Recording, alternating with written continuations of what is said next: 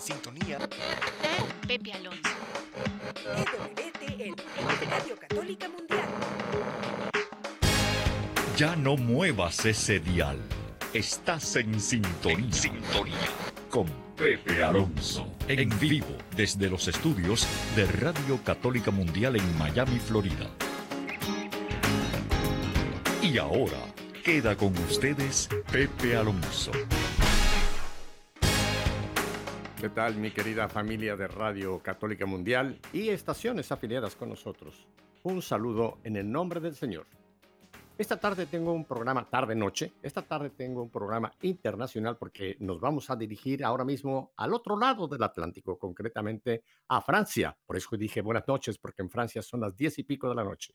Y tengo por primera vez con nosotros aquí en Radio Católica Mundial a Marianne Quiroga. Marianne, gracias por haber aceptado la invitación de estar con nosotros aquí en Radio Católica Mundial. Hola Pepe, buenas noches. Muchísimas gracias a vos por recibirme. Un placer. Bueno, en Argentina están felices porque ya te captaron, en este momento ya te captaron tu acento argentino, que es inconfundible. Sí. decir vos. Imposible de disimular. Pero estás en este momento, me dices, en una región muy hermosa de Francia, Bretaña, ¿verdad? Sí, exacto. Mis padres eh, viven allí, así que así que vine unos días a visitarlos. Ah, ¿tus, tus papás son franceses? Mi madre es francesa, mi padre es argentino. Nací y Ah. crecí eh, en esta muy linda zona de Francia, así que así que estoy regresando eh, cuando pueda, ¿no? Pero pero viviendo normalmente en Argentina, en Buenos Aires. Ah, qué bien. Qué bien. Son los mejores Pretz del mundo, me dicen, que los hacen en esa. Pretz. Sí. sí. Marian, vamos a hablar de este, este evento que acaba de ocurrir, este lanzamiento, pero yo que tengo un grupo español que se llama Hakuna, que nos va a llevar en un tema que tiene que ver con lo que vamos a hablar. Me dice, me quedo con aquellos. Así que el grupo Hakuna, vamos, me quedo con aquellos.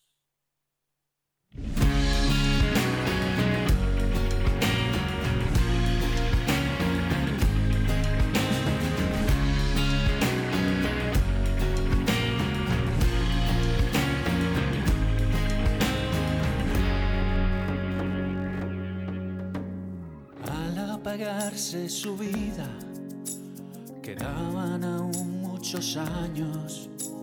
Me acuerdo de los esmerados cuidados de una familia entregada.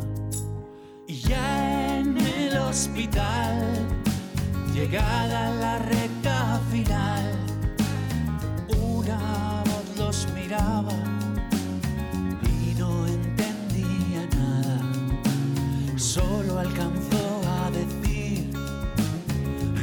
esa anciana será millonaria para que la traten así. Me quedo con aquellos que saben acompañar, me quedo con aquellos que luchan por cuidar, que encienden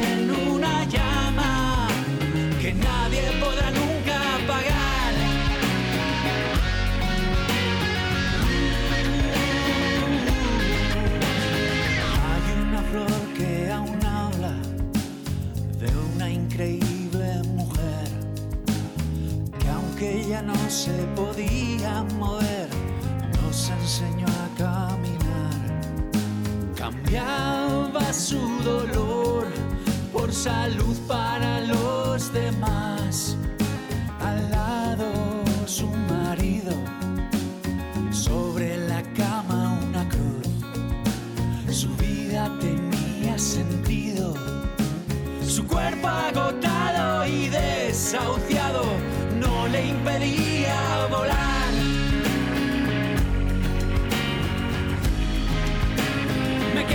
con aquellos que saben acompañar. Me quedo con aquellos que luchan por cuidar. Que encienden una llama que nadie podrá nunca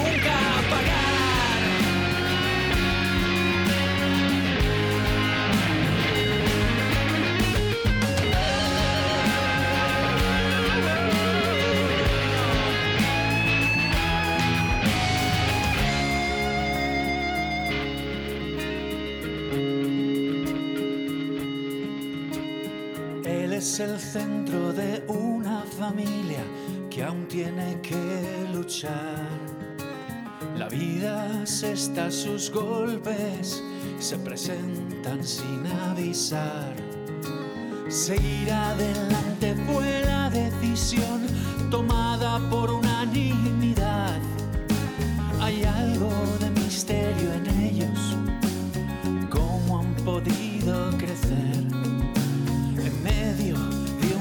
desgracia.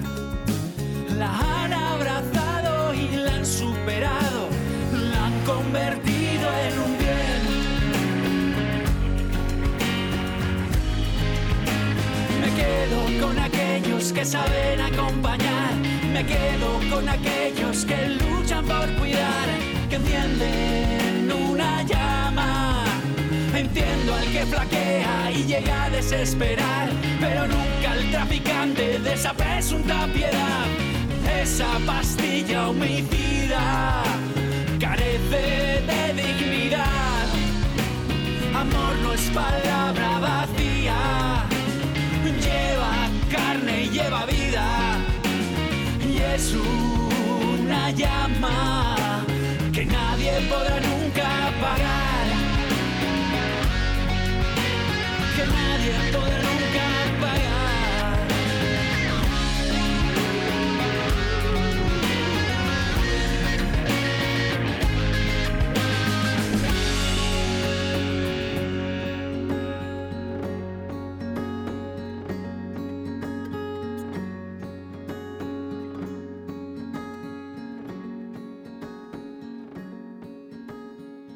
Muchas gracias, Hakuna. Miriam, qué, qué, qué tema tan interesante el que nos presenta este grupo español, ¿verdad? La defensa de la vida, en contra de la eutanasia. Qué, qué- qué desgracia eh, nos está tocando vivir, eh, Miriam, viendo gobiernos donde ya han legalizado la eutanasia. Y estos gobiernos se sienten muy orgullosos. Dicen que este es un gran avance de la democracia. Yo creo que es un retroceso de la humanidad, del humanismo. No es un avance, es un retroceso, ¿no te parece?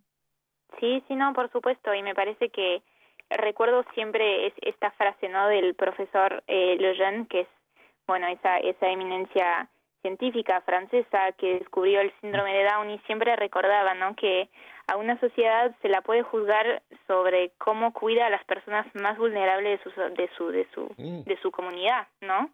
Eh. Así que bueno, se nos hace muy fácil poder juzgar a esas sociedades que tienen tan poco respeto por esas personas más vulnerables. Las más vulnerables y, y- y- y- las que no tienen ni siquiera forma de defenderse, como son esos millones de, de criaturas que hemos asesinado por esa plaga también del aborto, ¿no? Y que también ya se considera un derecho. O sea, que la mujer tiene el derecho sobre su cuerpo. Bueno, pero y el otro cuerpecito que está, no tiene ningún derecho, no puede ni llorar, ni gritar, ni patalear, simplemente lo asesinan sin ninguna piedad. Qué terrible estamos viviendo esta, esta... Mira, quiero leer una noticia que esta tarde, este día, publicó nuestra agencia de noticias Así Prensa. Y escuchen, familia. Con una conferencia virtual se lanzó la nueva organización no gubernamental Global Center for Human Rights, también conocida en español como Centro Global de Derechos Humanos, que busca defender la vida, la familia, la libertad religiosa y la democracia ante la ONU, la ONU y la OEA, Organización de Estados Americanos. El Centro Global de Derechos Humanos defiende a 663 millones de personas en toda América Latina con el objetivo de devolver su autoridad democrática a sus legítimos representantes. Bueno, pues quien tenemos esta tarde invitada es ni más ni menos que la directora de Global Center for Human Rights. ¿Qué les parece? Sí, soy, soy directora de investigación en, en, en el Global Center for Human Rights. Eh, tenemos, tenemos eh, digamos, un, un presidente que es Sebastián Schuff, eh, Neidy Casillas, que también eh, es, es directora. Así que somos un equipo, somos varios, eh, y, y la verdad es que es que sí hemos empezado con este trabajo eh, hace casi un año.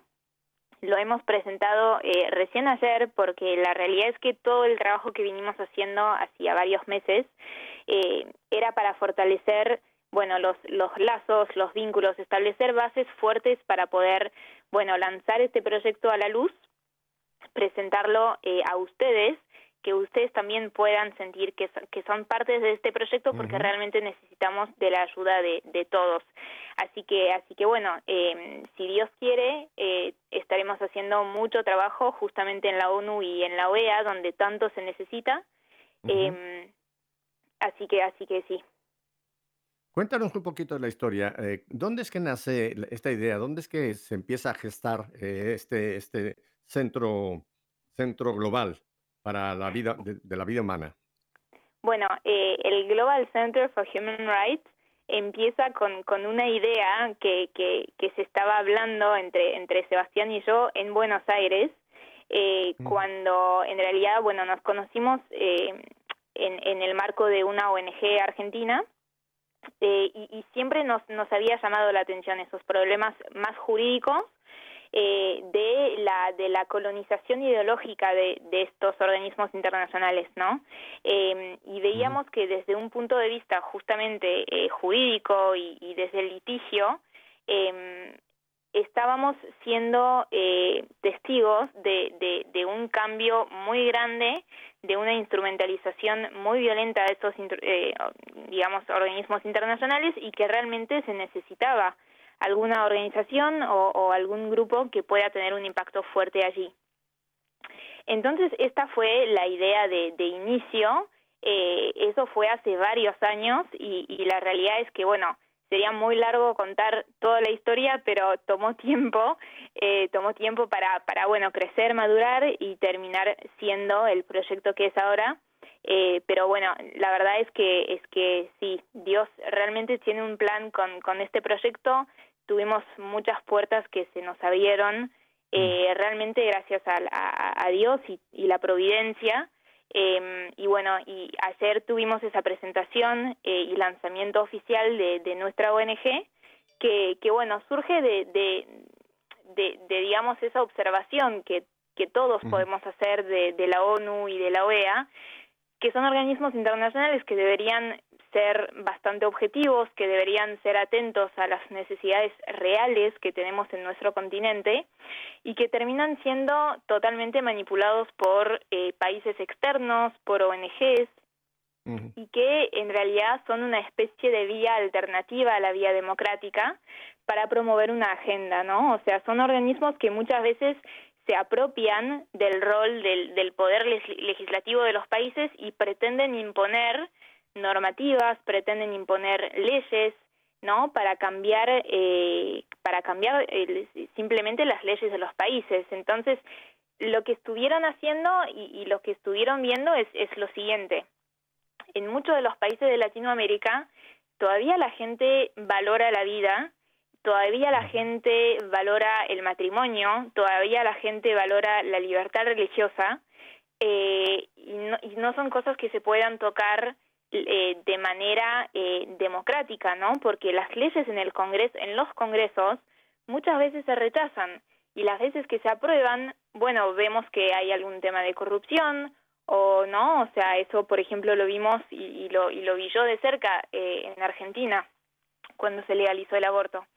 Eh, con lo cual, bueno, todas las organizaciones que promueven esas agendas tratan de buscar una vía alternativa para imponer sus agendas en, en estos países, ¿no? Y, los organismos internacionales es una de esas vías.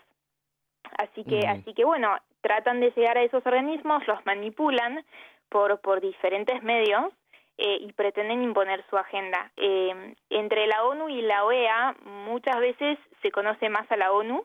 Eh, muchas muchas personas piensan que la que la ONU es el organismo internacional por ahí más peligroso, pero en verdad la OEA es quien tiene un sistema cuasi judicial, ¿no? O sea, la uh -huh. OEA tiene una Comisión Interamericana de Derechos Humanos, tiene una Corte Interamericana de Derechos Humanos y termina teniendo muchísimo impacto en los países. Eh, y esos organismos siguen avanzando porque nadie nadie los conoce, nadie los está mirando, nadie sabe muy bien qué es lo que está pasando y nadie tampoco expone mucho lo que lo que pasa ahí y los abusos que hay. Así que de esta necesidad surgió un poco nuestro trabajo, nos enfocamos realmente en, estos organismos, promovemos obviamente la defensa de la vida, de la familia, de la libertad religiosa y de los, de los principios democráticos que deberían regir en, esos organismos que al fin y al cabo deberían representar a los habitantes eh, de nuestro continente y no representar simplemente a minorías. Es, sumamente iluminador lo que nos estás eh, contando, uh, Marianne, porque eh, la gente normal de a pie, por ejemplo, ¿qué te voy a decir en, Colombia o en México? De repente eh, en ese país se aprueba una ley tal, una ley, por ejemplo, en favor del aborto, por llamar, por poner una porcas, y piensan que fue simplemente el gobierno de ese país el que tomó esa decisión, o los legisladores de ese país. Pero lo que tú nos estás diciendo nos hace ver que hay, hay una mano negra, o sea, hay otra fuerza atrás es la que coacciona o en cierta forma eh, presiona a estos gobiernos a través del dinero que se puede dar o dinero que no se va a dar. O sea, les hacen presión para que entonces el gobierno local sea el que saque la cara y es el que saca esta, esta nueva legislación. ¿Es correcto? Totalmente, y, bueno, yo soy abogada, así que obviamente que mi mirada es, es, es muy técnica jurídica, ¿no? Eh, y sé que para muchas personas por ahí es, es un poco abstracto, pero, pero les puedo asegurar que si ven los, las justificaciones jurídicas a todos estos cambios legislativos, siempre, siempre, siempre se invoca al derecho internacional. Y lo que se llama derecho internacional o estándares internacionales eh, no son otro que, eh, que, que esas afirmaciones promovidas por los organismos internacionales que no vienen de los países, vienen de, las, de los grupos de presión.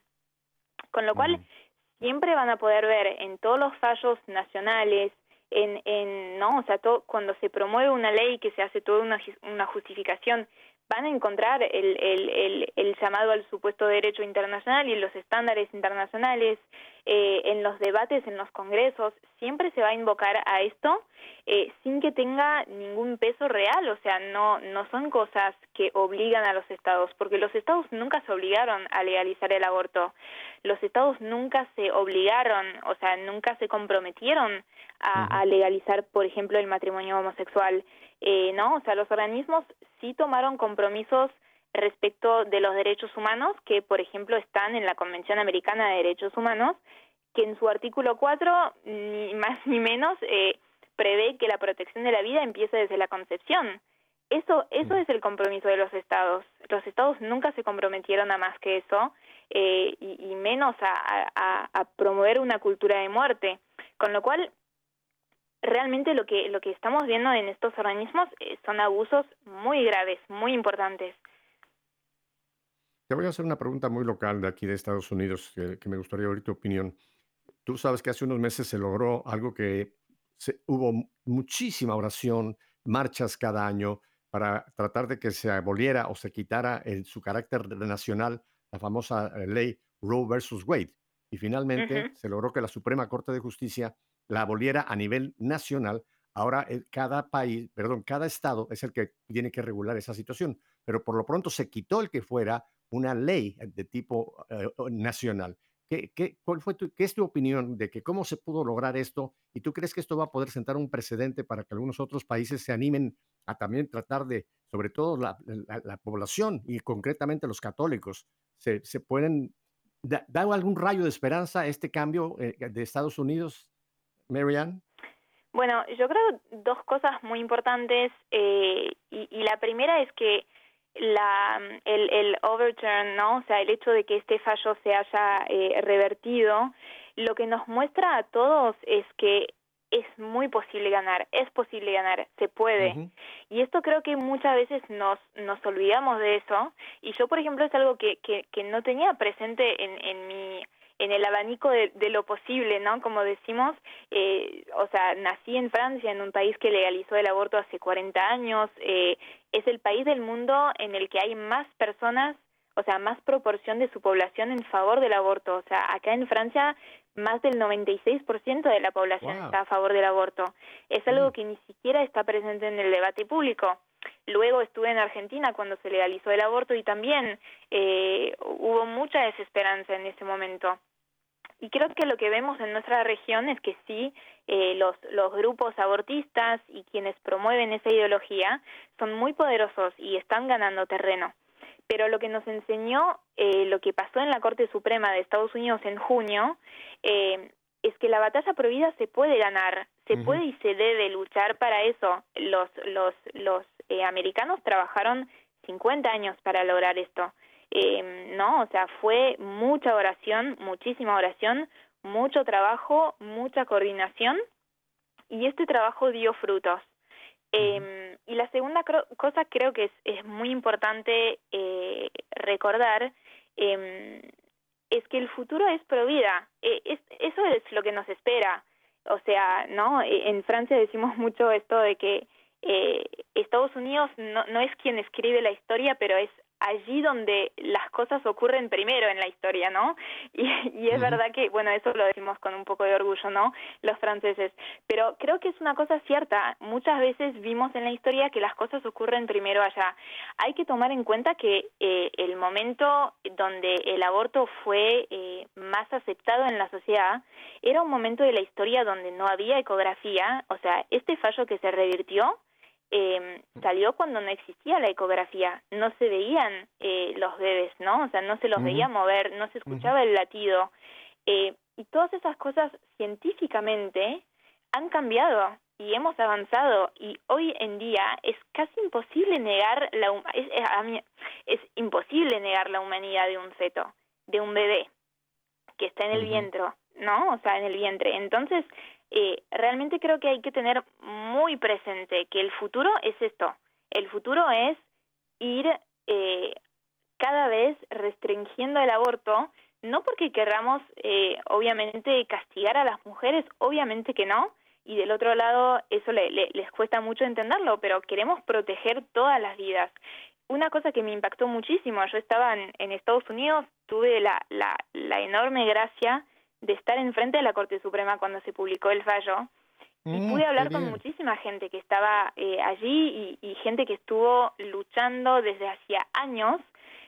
Y la realidad es que también tuvieron una una visión muy eh, muy holística de, de, del embarazo eh, vulnerable, ¿no? O sea, crearon muchos centros de apoyo a la mujer eh, y crearon una, una verdadera cultura pro vida. Eh, hoy día en Estados Unidos la juventud está más a favor de la vida que la generación de la generación de los 70 y de los 80, ¿no?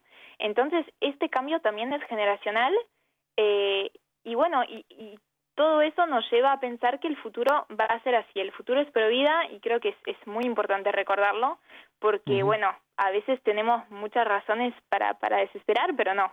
Eh, Mm. No hay que desesperar, esta lucha se va a dar, se sigue dando y se va a ganar.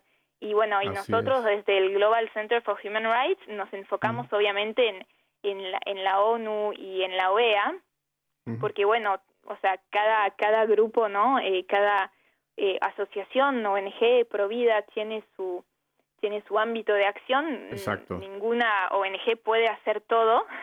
Eh, cada uno aporta su, su grano de arena a la lucha y bueno, nosotros desde el Global Center for Human Rights eh, aportamos nuestro grano de arena en estos ámbitos internacionales que, son muy importantes, que influyen mucho en las legislaciones nacionales.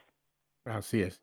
Marianne, tenemos que ir a un brevísimo corte de identificación de planta, así que Marianne Quiroga y su servidor nos quedamos aquí, no cambie de dial, volvemos enseguida.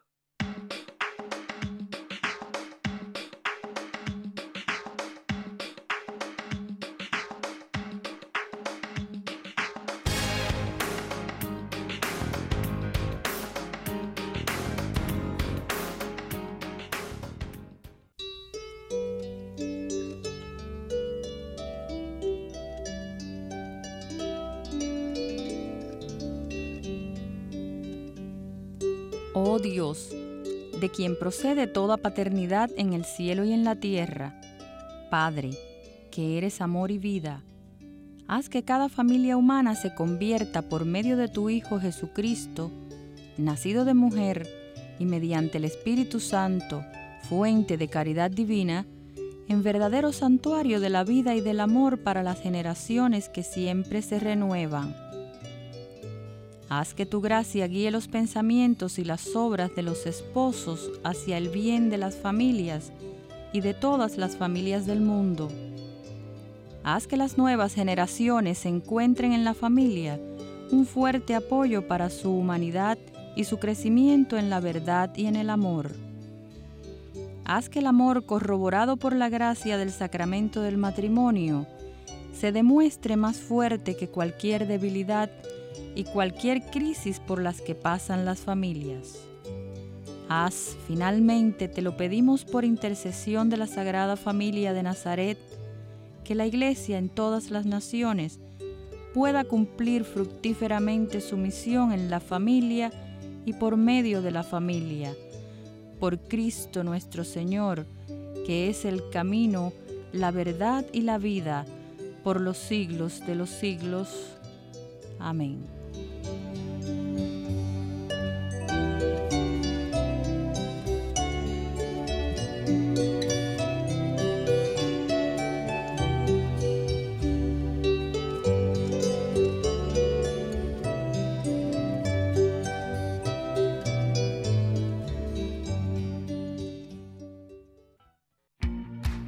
¿Ya nos sigues en redes sociales?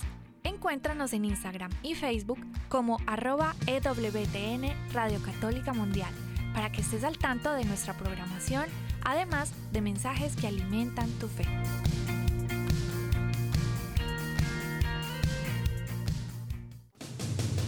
EWTN, la Radio Católica Mundial.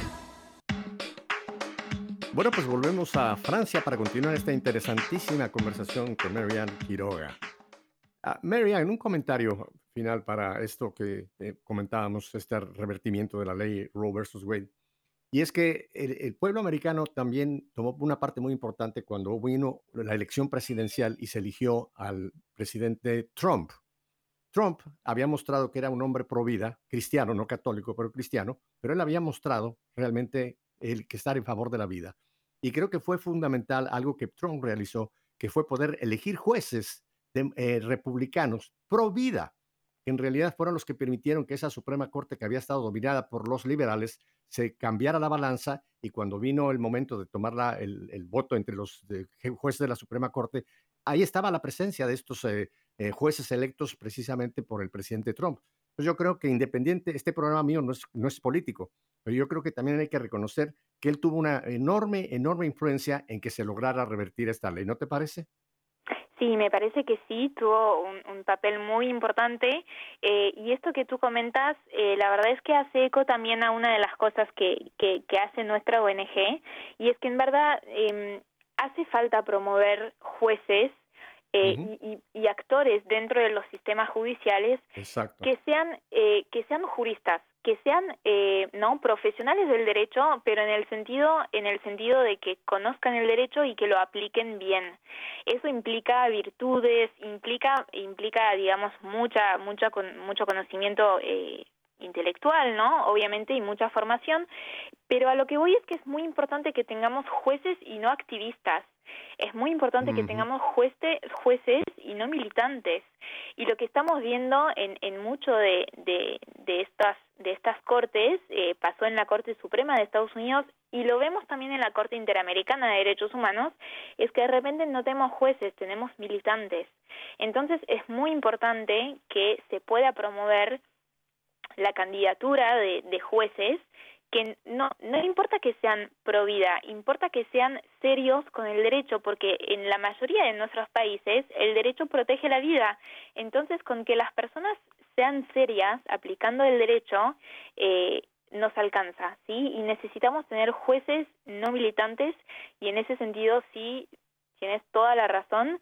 Eh, Donald Trump ayudó mucho para que la Corte Suprema de Estados Unidos cuente con jueces que sean muy expertos, que, que conozcan uh -huh. muy bien la ley y apliquen la Constitución, lo que, uh -huh. lo que hizo que se garantizara el derecho a la vida. Uh -huh. sí, es un punto importantísimo, porque es, es cierto que el, el, pueblo en general, en, vamos a hablar de América Latina, nuestro pueblo latino en general, es muy poco metido en cuestiones de política. Simplemente sale un candidato y le gusta el apellido o le gusta la foto del candidato o los candidatos que siempre prometen y nunca cumplen, pero no investigan no van a, buscar eh, los antecedentes de ese posible presidente o ese posible juez o ese posible alcance y votan por razones eh, muy superficiales. Y yo creo que es una responsabilidad que tenemos concretamente nosotros los católicos, ¿no? Que cuando vienen votaciones de cualquier índola, realmente instruirnos quiénes son esos candidatos, cuáles son sus cartas que traen abajo de la manga, para que podamos votar maduramente, eh, cívicamente, pero con conocimiento y no solamente echar una flecha a uno porque me gustó su nombre o porque es de mi, de mi pueblo. ¿No te parece? Sí, me parece sumamente importante y creo que es, que es muy bueno que, que lo recuerdes incluso en, en, en tu programa de, de, radio, me parece realmente muy importante. Creo que es, es, es, es clave que recordemos que sin el derecho a la vida no tenemos ningún otro derecho. Si no protegemos la familia, que es el núcleo base de la sociedad, no se puede proteger al resto de la sociedad, no se puede tener una visión correcta de la sociedad. Si no hay libertad religiosa, si no hay libertad de creencias en un país, es muy difícil que podamos tener otro tipo de libertades y si no se respetan los principios democráticos, lo mismo, con lo cual es muy importante que identifiquemos esos valores y que, que las personas a quien votamos defiendan esos valores. Mira, tristemente tenemos un, eh, un, caso reciente que, y te repito, yo no quiero entrar en política, pero es, es, parte de la vida de todos nosotros, lo que acaba de ocurrir en Colombia, ¿no? Se acaba de elegir un presidente que si uno va y revisa eh, sus antecedentes, simplemente dices, pero ¿cómo pudieron un pueblo, un pueblo con los valores que tiene el pueblo colombiano, cómo pudieron elegir a esta persona, ¿no? Esto ha pasado en muchísimos, en, mi México, el, el, actual que tenemos, ni qué decir en tu país, Argentina. Bueno, creo que en América Latina nos podemos dar eh, el lujo de decir, hemos elegido los peores que podían estar, los tenemos prácticamente en todos los países, con excepción quizá de Ecuador y me parece que quizá Uruguay por ahora y Brasil que está en la cuerda floja, ¿verdad? Sí, sí, sí, totalmente. Cuéntanos, cuéntanos entonces, ¿cuál es propiamente entonces el trabajo de este eh, Centro Global para los Derechos Humanos? ¿Dónde va a ser su base? ¿Dónde van a estar basados? Bueno, el Global Center for Human Rights tiene su sede en Washington, D.C., o sea, en Estados Unidos. También tenemos eh, una oficina en, en México y en Argentina, ¿sí? O sea, tenemos miembros de nuestro equipo en, en esos tres países. Eh, tenemos tres actividades principales. Eh, la primera es el entrenamiento de legisladores nacionales. Eso eh, se refiere un poco a lo que te comentaba al inicio, eh, que es que todos los organismos internacionales de los que estamos hablando se apropian ¿no? del, del rol del poder legislativo y pretenden legislar en vez de los de los legisladores, ¿no? O sea, en su lugar. Con lo cual estamos eh, capacitando y entrenando a esos legisladores nacionales para que eh, un poco se empoderen, ¿no? Para retomar esa palabra, que se empoderen y que realmente, eh, digamos, entiendan cuál es la amenaza que, que, que está, digamos, que, que, que existe sobre su sobre su trabajo, que es básicamente que otras personas pretenden legislar en lugar suyo. Así que esa es, es una parte muy importante de nuestro trabajo. La segunda es el litigio ¿Me internacional. ¿Me permites volver, me permites volver un, momento sobre este primer punto? Eh, ustedes eh, tienen, tienen uh, talleres, fines de semana o, cursos. ¿En qué forma es que van a, a tratar de, de pues, fortalecer, instruir a estos legisladores? ¿Ya tienen preparada alguna batería de, de, trabajo? De los legisladores tenemos eh, previstas capacitaciones en distintos países, ¿no? Eso, esas son, son, son talleres que vamos a hacer de forma privada para, para esos legisladores, pero sí estamos preparando mucho material para eh, poder difundir y para que también el, el, público en general se pueda informar sobre esos temas. Y, y, ya que me que me un poco me abriste la puerta a que lo pueda comentar estaremos publicando el próximo 3 de octubre un informe eh, en ocasión de la Asamblea General de la OEA que va a ocurrir en Perú estaremos publicando un informe sobre el financiamiento del Sistema Interamericano de Derechos Humanos, el cual tiene eh, algunos, algunas, eh, digamos, limitaciones, problemas, interrogaciones que mencionamos en este informe. Así que, así que bueno, pueden seguirnos en nuestras redes sociales o mismo en nuestra página web y se, se, se, enterarán de, de, todas esas novedades. Nuestra página web es, es eh, Global Center for Human Rights .org.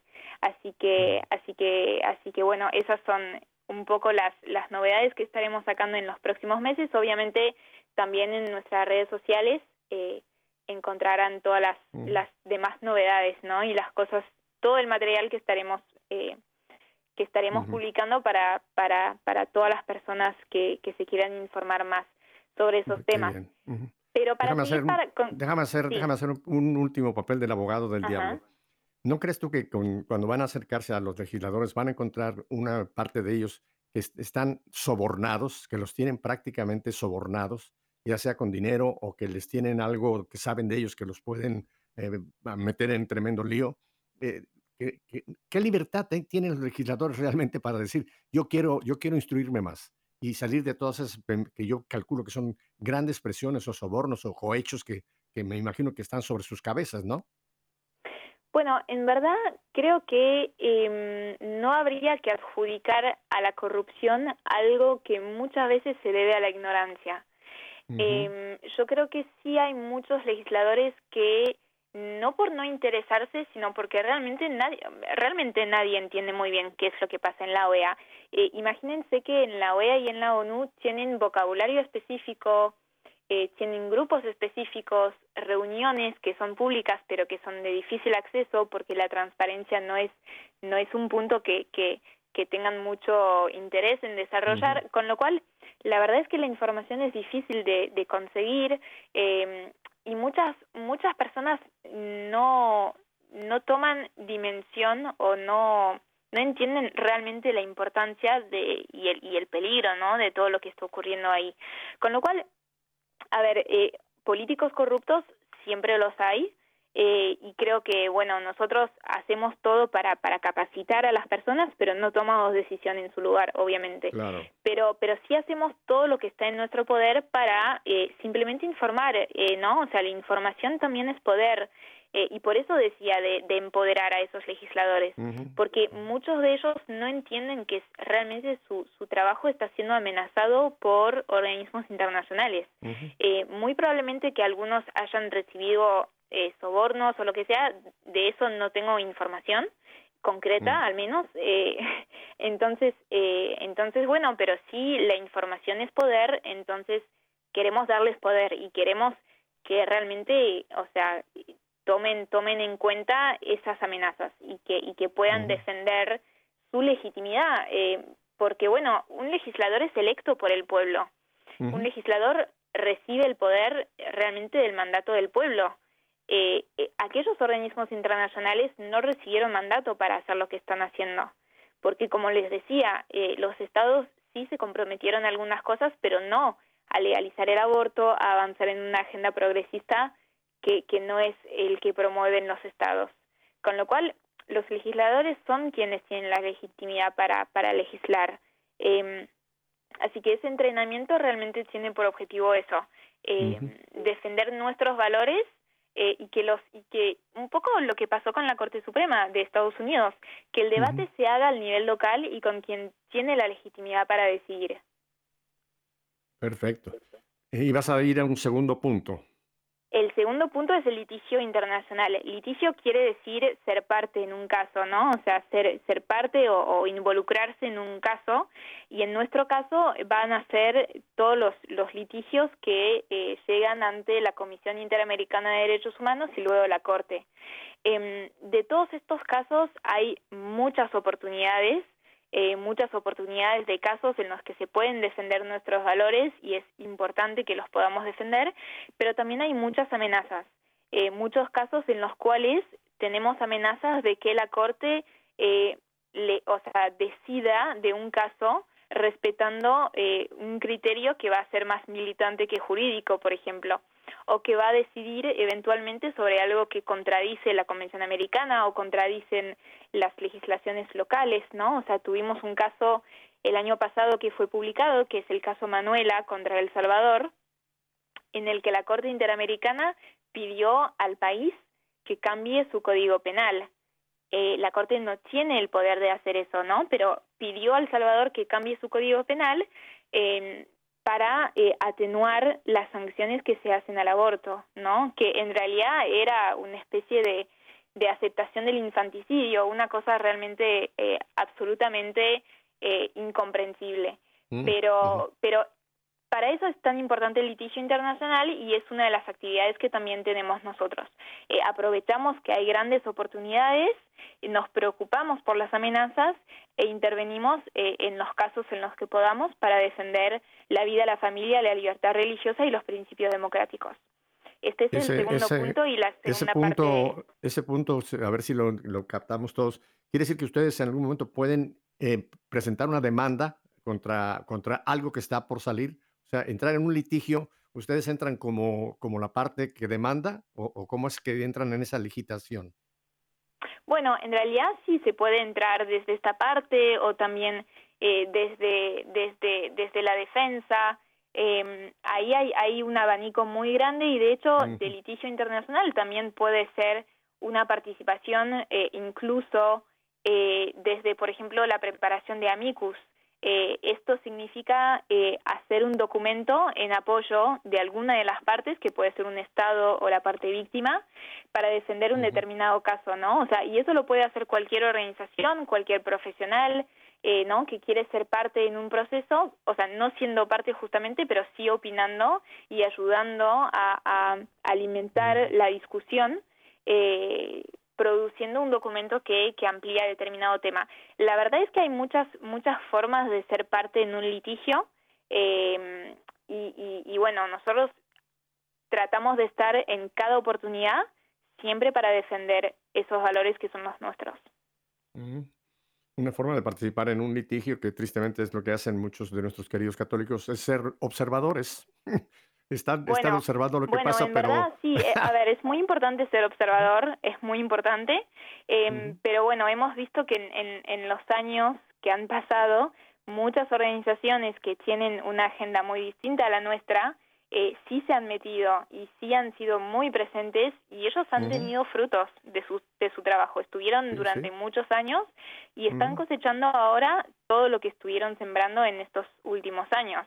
eh, ah, Tenemos ONGs que, que fueron presentes en un tercio de los casos desde que empezó eh, digamos, la Corte eh, en resolver casos, con lo cual es muy importante que también estemos nosotros involucrándonos y no solamente siendo observadores. Así que este es el segundo punto. Hay ese, hay ese famoso refrán que dice, adiós rogando y con el mazo dando. Totalmente, exactamente. Sí, sí, sí, sí, sí. Bueno, y después la tercera parte de nuestro trabajo, que también es muy importante, es el fortalecimiento del sistema interamericano de, de derechos humanos. ¿Por qué fortalecimiento? Muchas personas piensan que eh, estos sistemas funcionan muy mal eh, y no deberían de existir. Nosotros pensamos que son muy buenas oportunidades, que tienen defectos, que tienen, eh, ¿no? O sea, puertas abiertas a que pasen cosas eh, que realmente no, no son las que quisieran los estados y los que previeron los estados al momento de comprometerse, con lo cual tenemos que fortalecer el sistema, tenemos que mejorar eh, todas las, digamos, los efectos que tiene el sistema eh, y tomar muy en serio, ¿no? Eh, esos, esos defectos que tiene el sistema eh, porque bueno necesitamos que funcione mejor. Entonces eh, ahí lo que lo que la actividad que estamos desarrollando es un observatorio en el que investigamos eh, mucho a lo que está pasando en el sistema eh, analizamos y difundimos no esos son los un poco los los tres pasos. Necesitamos de la información ¿no? O sea, necesitamos estar bien informados de lo que pasa ahí, necesitamos procesar esa información eh, para que nos ayude a tomar decisiones, o sea, qué es lo que funciona mal y cómo lo mejoramos, qué decisiones tomamos, y después obviamente difundir, porque como, como les vengo diciendo, muchas personas simplemente no entienden lo que está pasando en el sistema y, y se le complica mucho saber cómo ayudar o cómo participar, ¿no? Entonces nosotros queremos eh, difundir esa información y hacerla muy accesible para que cualquier persona interesada pueda entender eh, qué es lo que qué es lo que está ocurriendo, los problemas que hay en el sistema y cómo podrían también ayudar y participar en que en que se mejore, ¿no? Necesitamos, la verdad, eh, necesitamos de, de, la ayuda de todos y de la participación de cualquier persona interesada eh, para poder lograr esos objetivos. Perfecto. Ahora, eh, concretamente, eh, tanta gente que nos está escuchando este día cuando se repita el programa, ¿cómo una persona ahora mismo dice, me interesa mucho, ¿cómo puedo yo colaborar con Global Center for Human Rights? cómo una persona de a pie puede, puede eh, eh, apoyar, eh, colaborar? Bueno, la primera cosa que les diría es que el Global Center for Human Rights tiene una página web que, como les decía, es eh,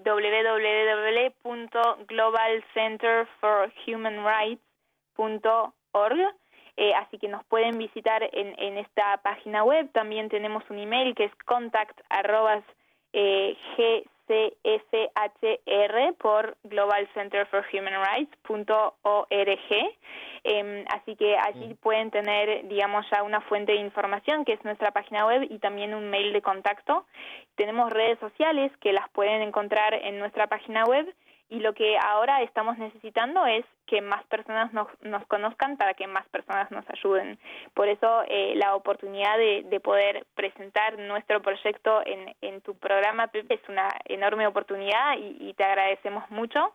Obviamente que todo esto por ahora lo estamos haciendo, eh, somos un equipo chico, eh, obviamente que, bueno, se, se sabe, ¿no? Que siempre se necesita recursos económicos para poder desarrollar todas las uh -huh. actividades que hacemos. Sabemos que del otro lado hay un financiamiento enorme para, para financiar esas campañas y esos casos y bueno, y todos los que están promoviendo, así que, así que bueno, también el apoyo económico es algo que, que, que necesitamos y que, y que valoramos mucho, eh, es, es algo que de verdad nos ayuda eh, y que de verdad necesitamos también.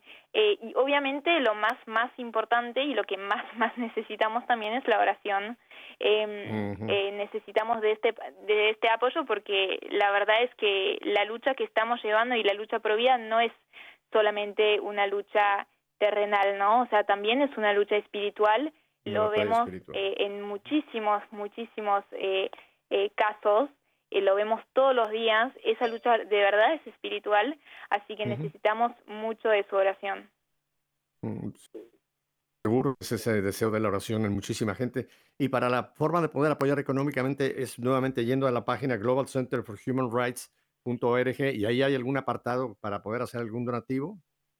Todavía no está ese apartado para hacer algún donativo. Lo, la, la opción que podrían tener las personas que nos escuchan eventualmente es eh, enviando un cheque a nuestra dirección, que, que es nuestra oficina en Washington, D.C.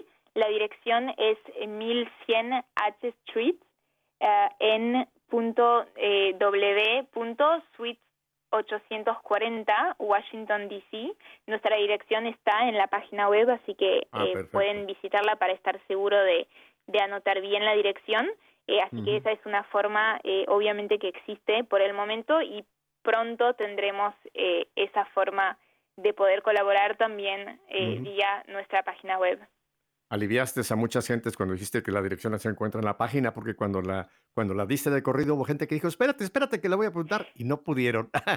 sí, pero bueno, ya, la puedo repetir, pero está. es verdad que además no, las, direcciones a veces, ¿no? Uh -huh. O sea, por, para, para quienes eh, no vivimos en Estados Unidos, a uh -huh. veces tienen direcciones un poco un poco extrañas, Complicado. ¿no? Eso siempre sí, sí, pasa sí. cuando uno cambia de país. pero, no es como en pero bueno, la dirección países. es 1100 H uh -huh. Street uh -huh. N.W Northwest West Suite 840 Washington DC y el código postal es 20005. Sí, no, eh, eh, todavía en algunos de nuestros países, sobre todo en Centroamérica, todavía quedan algunas calles que dicen dos calles después de la mata de mango, das una vuelta y cuando llegues a, a la panadería, das otra izquierda y encontrarás un pozo a tres casas, ahí estoy yo. Sí, sí, sí, sí, sí, sí. sí. Marian, sí, una sí, última sí, pregunta. ¿Quiénes, ¿Nos puedes dar tú los nombres? ¿Quiénes son los presidentes y vicepresidentes que están trabajando? Sí, con, por supuesto. Somos somos un equipo de cuatro por el momento, con mucha gente que nos ayuda eh, después, ¿no? Eh, así que Sebastián Schuff es el presidente de, del Global Center for Human Rights. Eh, luego lo tenemos eh, a Manuel Acosta, que es mexicano. Tenemos a Neidy Casillas, que también es mexicana. Eh, y pues luego estoy yo en este equipo, así que somos cuatro. Eh, que trabajamos día y noche para este proyecto. Así que, así que sí, con mucho entusiasmo y, y pronto, si Dios quiere, estaremos creciendo. Eh, oye, el presidente se me pasó, ¿de qué nacionalidad es? Sebastián Schuf es argentino. Ah, entonces están empatados, dos a dos. Estamos empatados. Yo creo que pierde un poco Argentina porque soy mitad argentina, ¿no? O sea, soy cuento como 0,2, eh, 0,5, ¿no? O sea, Ah, sí, sí, creo que gana México, creo que gana México. ajá, ajá. Me, me quedan unos poquitos minutos. ¿Cuál, ¿Cuál pudiera ser eh, tu última motivación para todo este pueblo católico que tiene que, tenemos que despertar y tenemos que actuar? No podemos dejar que siga todos estos sistemas, porque dentro de todo esto que tú has mencionado, eh, no quise darle mucha más eh, eh, extensión, pero sabemos que hay toda un- una organización mundial, nuevo orden mundial, que son los que están tratando de manejar todos estos hilos siniestros de estas organizaciones, de todo esto. Hay, uno, hay, un, hay un plan mundial para acabar con la familia, para acabar con la vida, para acabar con la religión, para acabar con... Hay un plan. Entonces, tenemos que despertar y creo que tú nos has traído un instrumento importantísimo, este Global Center for Human Rights. ¿Qué serían tus palabras para motivar a la gente que entre y participe? Em, mira, yo creo que lo, lo, lo más importante, eh, y, y puede parecer un consejo absurdo o inútil, pero de verdad creo que es lo más, más importante. Creo que todos tenemos que hacer esfuerzo para aprovecharse de cualquier oportunidad que tenemos para defender la vida, la familia, la libertad religiosa. Y eso pasa por conversaciones cotidianas, pasa por la persona que vamos a tener eh, sentada al lado nuestro en el colectivo mañana a la mañana cuando estemos yendo al trabajo, pasa por la persona que va a estar eh, delante nuestro en la fila del supermercado, pasa con nuestro vecino que de repente nos pidió una mano con algo, se quedó a tomar un café en la casa y, y, y que, ¿no? O sea, que uno está hablando con él de, de, de cualquier tema, ¿no? O sea, aprovecharse de todas las oportunidades que tenemos para poder tratar de despertar a la gente, porque la gente no es que no está en favor de la vida, es que muchas veces se olvida de esos temas, no los piensa y se deja llevar por la, la corriente mayoritaria. Pero, pero el, el hombre en el, en, en el fondo de su conciencia sabe muy bien lo que está bien y lo que está mal. Y mucha gente solamente necesita un empujoncito para tomar la decisión de defender esos valores. Creo que, bueno, todo lo que les podría decir y que ya les dije, la verdad es que sí, es importante apoyar económicamente a todas las organizaciones pro vida, es importante rezar, es muy importante manifestar y poder hacer todo tipo de, de actividad cuando uno tiene la oportunidad en su país, pero realmente el compromiso en las cosas más chicas de, de lo cotidiano que va a ser tratar de cambiar eh, la mente de su vecino, de la gente que tenemos al lado. Eh, Obviamente eso con la gracia de Dios se puede lograr. Creo que hablábamos de la victoria en Estados Unidos, es lo que hicieron, el cambio es cultural y eso pasa Cierto. por detalles. No sirve eh, ir a gritar, eh, no, o sea, con una bandera una vez al año si no hacemos ese trabajo diario. Exacto. Ese punto creo que es importantísimo. Hay un texto de la palabra de Dios ahí en la carta de San Pablo a los romanos que dice, cambien su manera de pensar para que cambien su manera de vivir y sepan discernir lo que es bueno, agradable a Dios. Yo creo que esto que tú has dicho, tenemos que tener este cambio de mente y sentir que no somos solamente pasivamente espectadores, sino podemos en nuestra pequeña realidad, podemos hacer un cambio. Eh, como las hormiguitas. Un, hormiguero son miles de hormiguitas, pero un, hormiguero puede hacer grandes cosas. Yo creo que es el tiempo de, de despertarnos y de, venir a decir, Señor, yo quiero. Hay una frase que hace tiempo me la compartió un amigo mío, un pastor evangélico, que la uso yo mucho. Él me dijo en una ocasión, Pepe, si no nosotros, ¿quién? Si no ahora, ¿cuándo? ¿Verdad? Así que este creo que puede ser, si no nosotros, ¿quién? Si no ahora, ¿cuándo? Marianne, te voy a comprometer a que hagamos este mismo programa, pero en EWTN Televisión, porque creo que es un tema de vital importancia el que han desarrollado y me gustaría, voy a hablar con mi productora para que encontremos una fecha y te podamos tener en televisión en vivo para que nos presentes gráficas, en fin, que algo que se puede hacer también por medio de la televisión. ¿Aceptarías una Bueno, invitación de estar en nuestra fe en vivo? ¿Aceptarías una invitación para estar en nuestra fe en vivo? Sí, por supuesto, por supuesto. Bueno, ya tengo una nube de testigos que dijo que sí. Bueno, muchísimas gracias. Así que no te digo, no te digo adiós, simplemente te voy a decir hasta dentro de muy poco, Marianne. Muchísimas gracias. Y a ustedes, mi familia, y Dios nos concede una semana. Volveremos la próxima semana para seguir que en sintonía. Hasta entonces, bendiciones.